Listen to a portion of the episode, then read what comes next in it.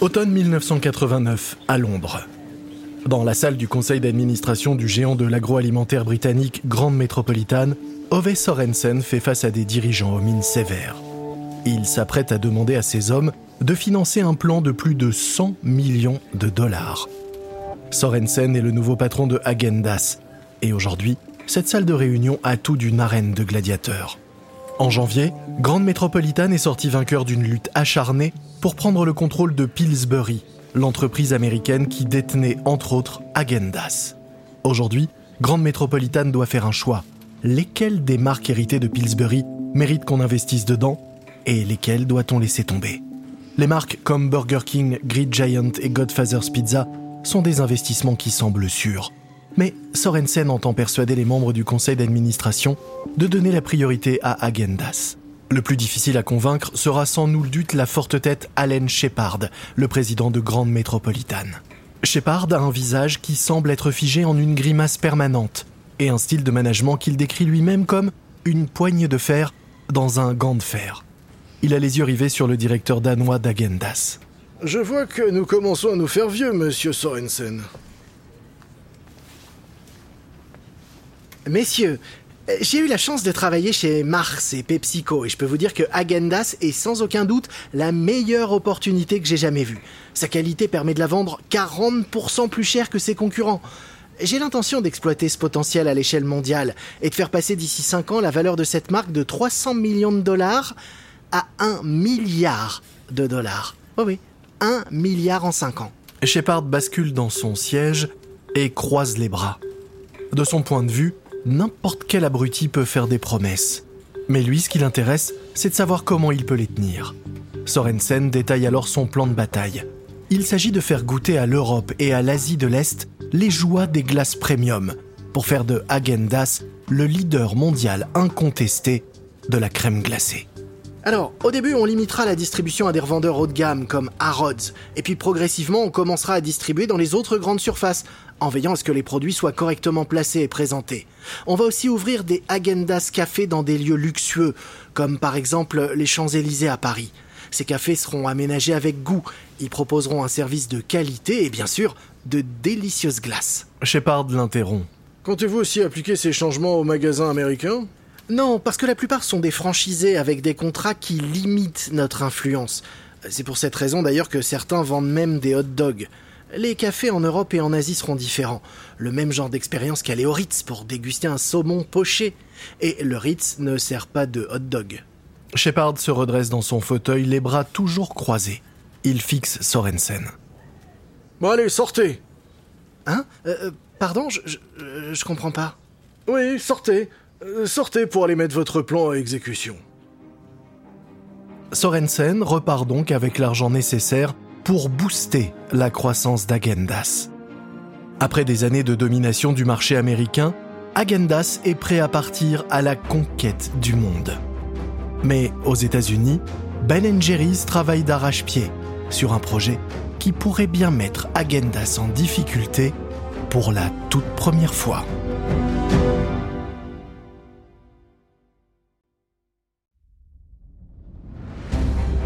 Vous écoutez Guerre de business de Wandery. Je suis Lomic Guillot.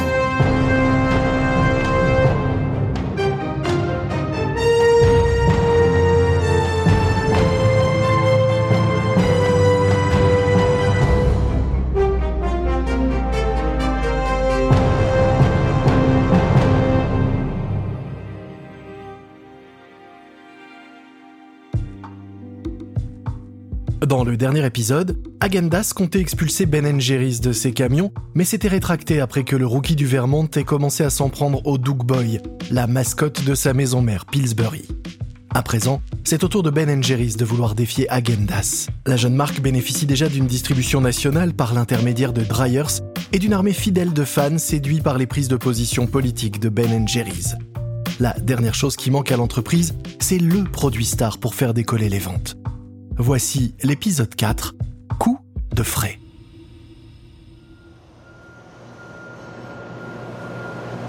Nous sommes en 1990 à Waterbury, dans le Vermont. Dans l'usine Ben Jerry's, l'équipe de recherche et développement parcourt la chaîne de production, calibrant les équipements et effectuant les derniers contrôles. Tous portent une charlotte et une blouse blanche. Et aujourd'hui, ils espèrent bien créer le produit phare qu'ils tentent de développer depuis des mois. Depuis 1984, le magasin Ben Jerry's de Burlington fabrique de temps en temps des pots de crème glacée à la pâte à cookies et aux pépites de chocolat. Et les clients adorent. Mais le passage de petits lots préparés à la main à des volumes produits en masse s'est avéré être un véritable défi. La pâte crue a tendance à boucher les machines. L'équipe a bien tenté plusieurs innovations comme liquéfier la pâte ou l'enrober dans du chocolat, mais cela altérait trop le goût. Aujourd'hui, ils essayent une nouvelle idée qui, ils l'espèrent, résoudra ce problème de pâte. Ils vont geler la pâte avec de l'azote liquide juste avant de la mélanger à la crème glacée. Une fois les vérifications terminées, le responsable RD se tourne vers l'employé posté à côté d'un bac métallique de la taille d'une baignoire remplie de pâte. Ouais, on est prêt, allez-y, c'est bon, vous pouvez verser. L'ouvrier ouvre une caisse en plastique qui était posée à côté. Des nuages blancs s'en échappent. Prudemment, l'employé verse le contenu de la boîte dans la machine. Des milliers de boules gelées de pâte à cookies se déversent alors dans un brouhaha métallique. La machine guide les boules de pâte dures comme de la roche à travers un labyrinthe de tuyaux en inox, direction la grande centrifugeuse. Elles sont alors mélangées avec la crème glacée avant d'être réparties dans leur récipient. La femme postée à la sortie de la machine crie lorsque les premières glaces commencent à sortir. Ah, c'est bon, ça arrive.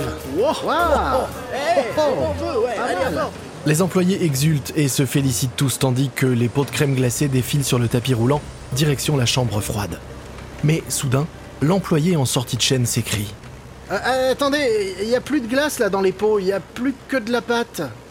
Le responsable court vers le tuyau qui amène la glace dans la centrifugeuse. Le nanomètre est dans le rouge et le thermomètre indique moins 34 degrés. Oh non, la pâte a tellement refroidi la glace qu'elle est devenue solide. Éteignez-moi ça Et coupez tout Un employé appuie sur le bouton d'arrêt d'urgence. La ligne de production se fige net, juste à temps pour empêcher les tuyaux d'éclater. C'est un échec de plus pour l'équipe de recherche et développement de Ben Jerry's, mais ils ne vont pas baisser les bras pour autant. Ils ne cessent de peaufiner la pâte et de perfectionner la chaîne de production. Et après six mois d'efforts, ils ont finalement réussi à obtenir la bonne recette.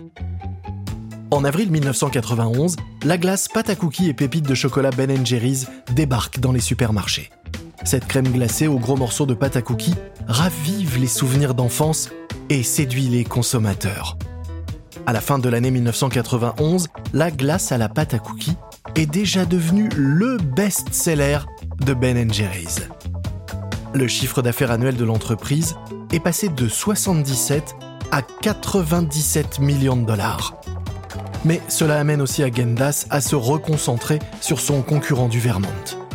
En août 1992, Agendas répond à la cookie dough de Ben Jerry's en lançant Extras, une gamme de glace avec des morceaux aux noms tels que Triple Brownie Overload ou Caramel Cone Explosion.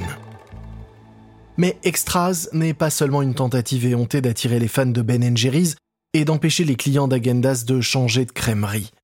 C'est aussi un moyen pour Agendas d'essayer de prendre encore plus de place dans les congélateurs des grandes surfaces. En effet, si Agendas ajoutait simplement Caramel Cone Explosion à sa gamme principale, les magasins remplaceraient alors une autre saveur de la marque pour faire de la place à la nouvelle. Ils ne prendraient pas la peine d'attribuer plus de place dans leur congélateur à Agendas. Un espace fixe est en effet attribué à chaque marque dans les congélateurs.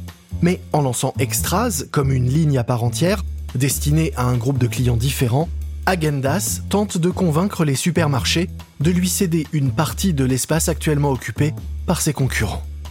La nouvelle ligne constitue également un rempart contre l'intrusion de Ben Jerry's dans le congélateur de Agendas. Avec Extras faisant barrage et gênant l'implantation de Ben Jerry's, la guerre des glaces est déclarée. Ben Jerry's riposte en exploitant le nouvel engouement des Américains pour les aliments à faible teneur en matière grasse en proposant une gamme de yaourts glacés. Agendas réagit en lançant une gamme d'esquimaux à base de yaourts glacés. Ben Jerry's propose alors des crèmes glacées avec des tourbillons de caramel et de framboise. Agendas riposte avec une gamme de sorbets. Agendas s'associe aussi à la marque Baileys pour lancer une glace infusée à l'alcool. Ben Jerry's tente alors de séduire les premiers fans de Agendas en lançant une gamme de glaces onctueuses et sans morceaux. Mais alors que la guerre froide entre les superpuissances de la crème glacée s'intensifie, Ben Jerry's se retrouve en perte de vitesse. Mai 1994 dans le Maine. Dans une salle de réunion d'un hôtel, le conseil d'administration de Ben Jerry's découvre les difficiles conclusions d'un rapport sur l'entreprise. Agendas conserve 40% de part de marché. Quant à nous, nous arrivons à peine à maintenir nos 34%. Notre gamme sans morceaux Smooth No Chunks n'a pas fait bouger les choses d'un iota. La construction de la nouvelle usine prend du retard et coûte cher. Malheureusement, pour la première fois, on va perdre de l'argent cette année. Un des membres du conseil, Jeff Furman, a l'air choqué. Euh, comment ça? On vend pour 150 millions de dollars de glace par an Un autre membre, Chico Lager, le coupe. Euh, c'est parce qu'on manque de managers expérimentés. La moitié de ces postes sont vacants. Euh, si on continue à limiter les salaires à sept fois le salaire de l'employé le moins bien rémunéré, on pourra jamais recruter les talents dont on a besoin. Hein. Furman a l'air désarçonné. C'est un hippie chauvé barbu qui a toujours fait passer ses idéaux avant le profit. Euh, notre politique salariale incarne toute notre volonté de solidarité. Au fur et à mesure que l'entreprise grandit, chacun reçoit les bénéfices et pas seulement ceux qui sont en haut de la pyramide. Furman se tourne vers les fondateurs Ben Cohen et Jerry Greenfield en espérant qu'ils lui apporteront leur soutien. Mais Jerry se contente de hausser les épaules. On pensait que les gens sauteraient sur l'occasion de travailler avec nous malgré le faible salaire. Hein, c'est ça, Ben? Ouais, mais visiblement ça n'a pas marché. Notre politique salariale fonctionnait tant qu'on était une petite entreprise, mais aujourd'hui ça nous freine. Peut-être qu'il serait temps d'engager un véritable PDG. Tu serais d'accord, euh, Jerry? Bah oui. Je pense que Ben et moi avons encore beaucoup à offrir lorsqu'il s'agit d'inculquer des valeurs et de repousser les limites. Mais en termes de gestion quotidienne, on est totalement dépassé. Furman n'en croit pas ses oreilles. Sans le soutien de Ben et Jerry, la politique salariale sera abandonnée. Bon, je suis toujours pas d'accord, mais je sais pas quoi suggérer d'autre. Tout ce que je peux dire, c'est que cette décision nous mènera sur une voie différente que celle qu'on suit actuellement. Hein. La décision prise, Ben s'intéresse aux conséquences potentielles de l'abolition de la limitation des salaires. Le problème, c'est que les médias vont s'en emparer. Nous voir renoncer à nos idéaux, ça va en réjouir certains. On doit absolument montrer aux gens que nous sommes toujours les mêmes. Ouais, qu'est-ce que t'as en tête, Ben? Eh ben, Je pense à un concours. Un concours pour choisir notre PDG du genre euh, écrivez une centaine de mots sur pourquoi vous devriez gagner. Oh Ben, oui, et on pourrait même mettre l'annonce à l'intérieur des couvercles et faire ressembler ça aux vieilles affiches de l'oncle Sam. On vous veut pour être notre PDG. Un truc comme ça, mais un peu plus actuel, quoi. Et, si on changeait le nom du concours? Yo, je suis votre PDG En juin 1994, Ben Jerry's se met donc en quête d'un PDG. La diversion est parfaite. Le buzz engendré par ce concours détourne complètement l'attention des médias de la décision de l'entreprise d'abandonner sa politique salariale, qui était pourtant un point clé de sa vision de capitalisme équitable. 25 000 personnes participent au concours, mais la plupart d'entre elles ne concourent que pour le deuxième prix, un ravitaillement à vie de Ben Jerry's. Au final, c'est un cabinet de recrutement de Manhattan qui pourvoit au poste vacant. L'homme qu'ils ont déniché s'appelle Robert Holland. C'est un consultant en management de 1m80 devenu aujourd'hui un des PDG afro-américains le plus coté de tous les États-Unis. Ben est ravi du choix du nouveau PDG. Hollande adhère en effet aux convictions de Ben et a en tête un plan solide pour redresser l'entreprise par le biais de nouveaux produits et d'une expansion mondiale. Mais lorsque Hollande rejoint l'entreprise au début 1995, les problèmes de Ben Jerry's s'accumulent les usines ont du mal à faire face à l'élargissement de la gamme de produits. La construction d'une nouvelle usine dépasse le budget et a pris beaucoup de retard. La gamme Rainforest Crunch est critiquée car les noix utilisées ne sont plus achetées à des tribus amazoniennes. Le moral des employés, tout comme le cours de l'action de l'entreprise, est au plus bas. Et l'année précédente, l'entreprise a enregistré une perte de 2 millions de dollars. Mais tandis que le nouveau PDG de Ben Jerry's tente de juguler l'hémorragie, Agendas, de son côté, fait face à des nouvelles surprenantes.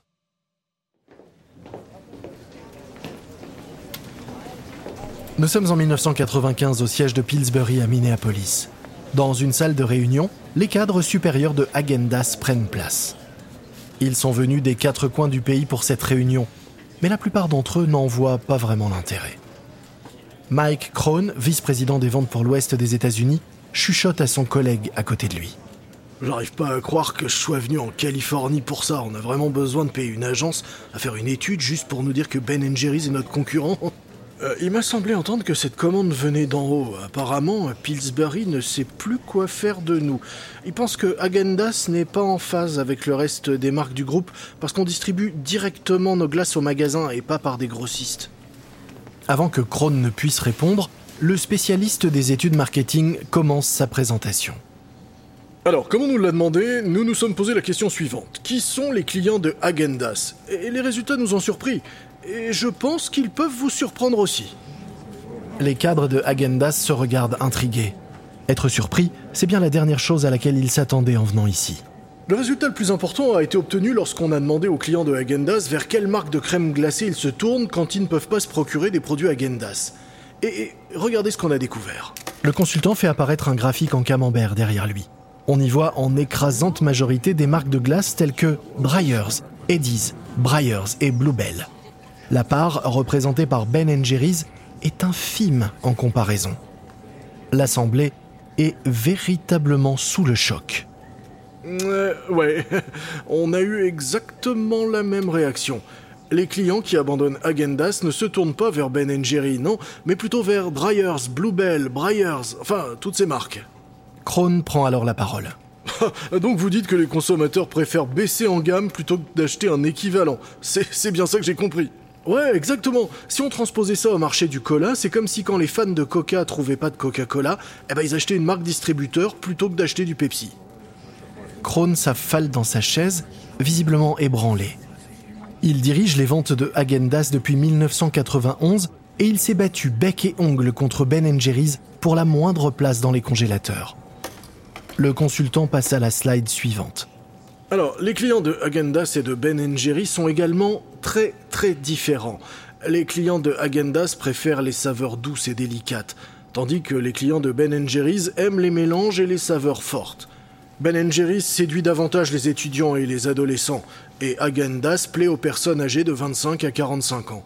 En fait, il y a autant de différences entre les clients de Agendas et de Ben Jerry qu'entre des auditeurs de musique classique et de hard rock. L'équipe de Agendas est trop abasourdie pour dire quoi que ce soit pendant tout le reste de la présentation. C'est comme s'ils se réveillaient et découvraient que leur monde entier était totalement bouleversé. Après le départ des consultants, l'équipe essaye de digérer la nouvelle. Et qu'est-ce qu'on va faire, nous, de ces informations? Je pense qu'il faut qu'on les digère, qu'on prenne le temps de réfléchir à ce que tout ça implique. Krohn intervient. Bon, je suis d'accord, mais euh, n'ébruitons pas tout ça. Je suis sûr que de leur côté, Ben Jerry sont aussi aveugles sur la situation qu'on l'était. Ils pensent probablement que leur gamme smooth a fait un flop parce que leur marketing était pas bon. Euh, mieux vaut les laisser croire ça pour l'instant. L'intuition de Krohn est exacte. Ben Jerry's n'ont aucune idée qu'ils se battent contre le mauvais adversaire depuis tout ce temps. Mais en ce moment, Ben Jerry's a de bien plus gros problèmes. En effet, les relations entre Ben Cohen et le nouveau PDG se dégradent et très rapidement.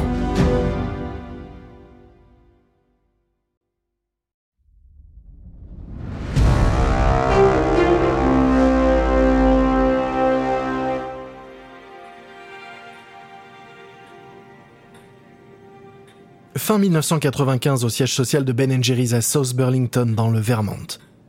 Dans une salle de réunion, Ben Cohen est sur le pied de guerre. La France vient de procéder à un nouvel essai nucléaire dans le Pacifique Sud et le patron est furieux. Il s'en prend au PDG de Ben Jerry's, Robert Holland. Les actions du gouvernement français sont scandaleuses. On ne peut pas se développer en France dans ces conditions. Non, pour moi, il n'en est pas question. Hollande pense aussi que ces essais sont inadmissibles, mais il ne comprend pas en quoi Ben Jerry's devrait pour autant renoncer à ses projets internationaux. Écoutez, tout est prêt pour notre implantation en France. On a déjà les supermarchés, des distributeurs prêts à recevoir les livraisons. On gagnerait quoi à tout abandonner? Il faut quoi Punir les consommateurs français en raison de la politique extérieure de leur gouvernement? Non, ça n'a pas de sens. Ben scrute Hollande pendant un moment. La confiance mutuelle des débuts est depuis longtemps révolue. Ben estime qu'Hollande n'est pas à la hauteur et qu'il n'est pas tout à fait en phase avec les principes de l'entreprise. Hollande pense quant à lui que Ben n'arrive pas à lâcher les rênes. Ben croise les bras devant lui. La seule façon pour moi d'accepter qu'on aille en France, c'est qu'on le fasse sans aucune publicité, de façon discrète. Euh, ce serait une mauvaise image sinon pour la marque si on entrait en France en grande pompe, alors que le monde entier proteste contre ces essais nucléaires. Hollande essaye de garder son calme. Sur le papier, Ben n'est plus le PDG, mais comme lui et ses amis contrôlent le conseil d'administration, au final, il a toujours le dernier mot. Hollande sait qu'un lancement sans publicité est voué à l'échec. Mais c'est toujours mieux que pas de lancement du tout. C'est donc bridé et timidement que Ben Jerry's arrive en France. Les activités françaises de l'entreprise sont loin d'atteindre le million de dollars de chiffre d'affaires au cours de la première année. En comparaison, Agendas réalise chaque année 40 millions de dollars de chiffre d'affaires rien qu'en France. Mais à la veille de l'année 1996, Hollande a de plus gros soucis en tête.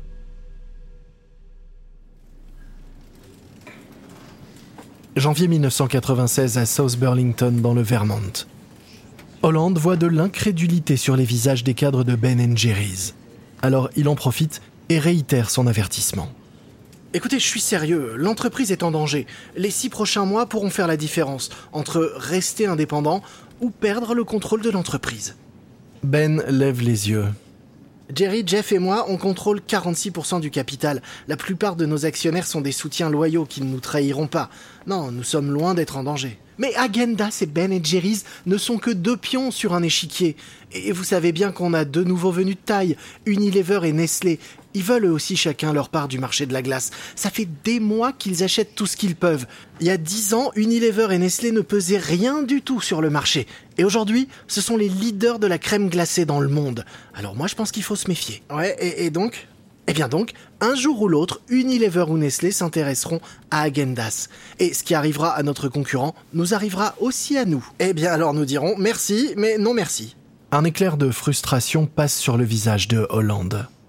Mais Ben, on a un problème de distribution. Ben Jerry's est dépendant des camions de Dryer. Nestlé possède déjà une partie de Dryer. La seule autre entreprise qui distribue directement ses glaces aux États-Unis, c'est Agendas. Alors, Imaginez un monde où Nestlé posséderait à la fois Dryers et Agendas. Notre ennemi juré aurait la main mise sur notre distribution. Un autre membre du conseil d'administration intervient. Mais qu'est-ce que vous voulez qu'on fasse? Nous devons nous constituer notre propre réseau de distribution. Certes, ça va coûter cher, ça prendra du temps, mais si on commence maintenant, on sera prêt à faire face quand Unilever et Nestlé viendront toquer à notre porte. Les cadres de l'entreprise se regardent. Ils ont perdu confiance en Hollande. Il a stabilisé l'entreprise, mais le cours de l'action est toujours au plus bas, et la croissance reste au ralenti. Il pense que son scénario catastrophe tient plus du fantasme que de la réalité. Ben regarde Hollande.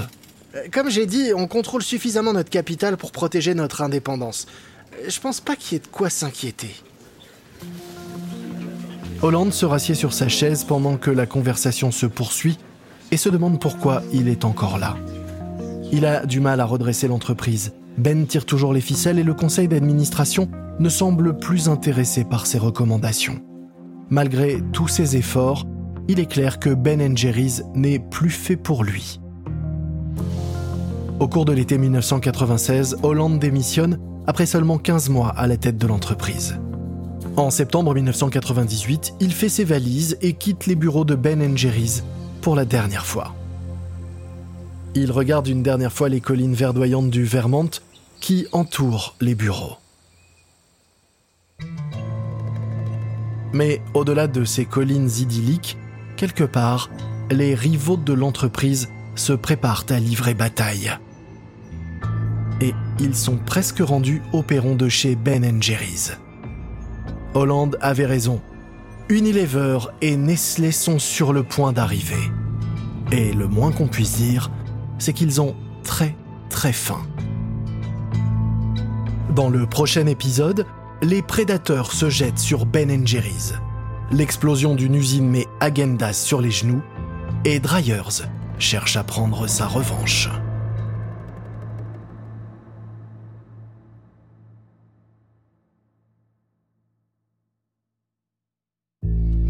Vous venez d'écouter le quatrième épisode de Guerre de Business Agendas contre Ben Jerry de Wandery.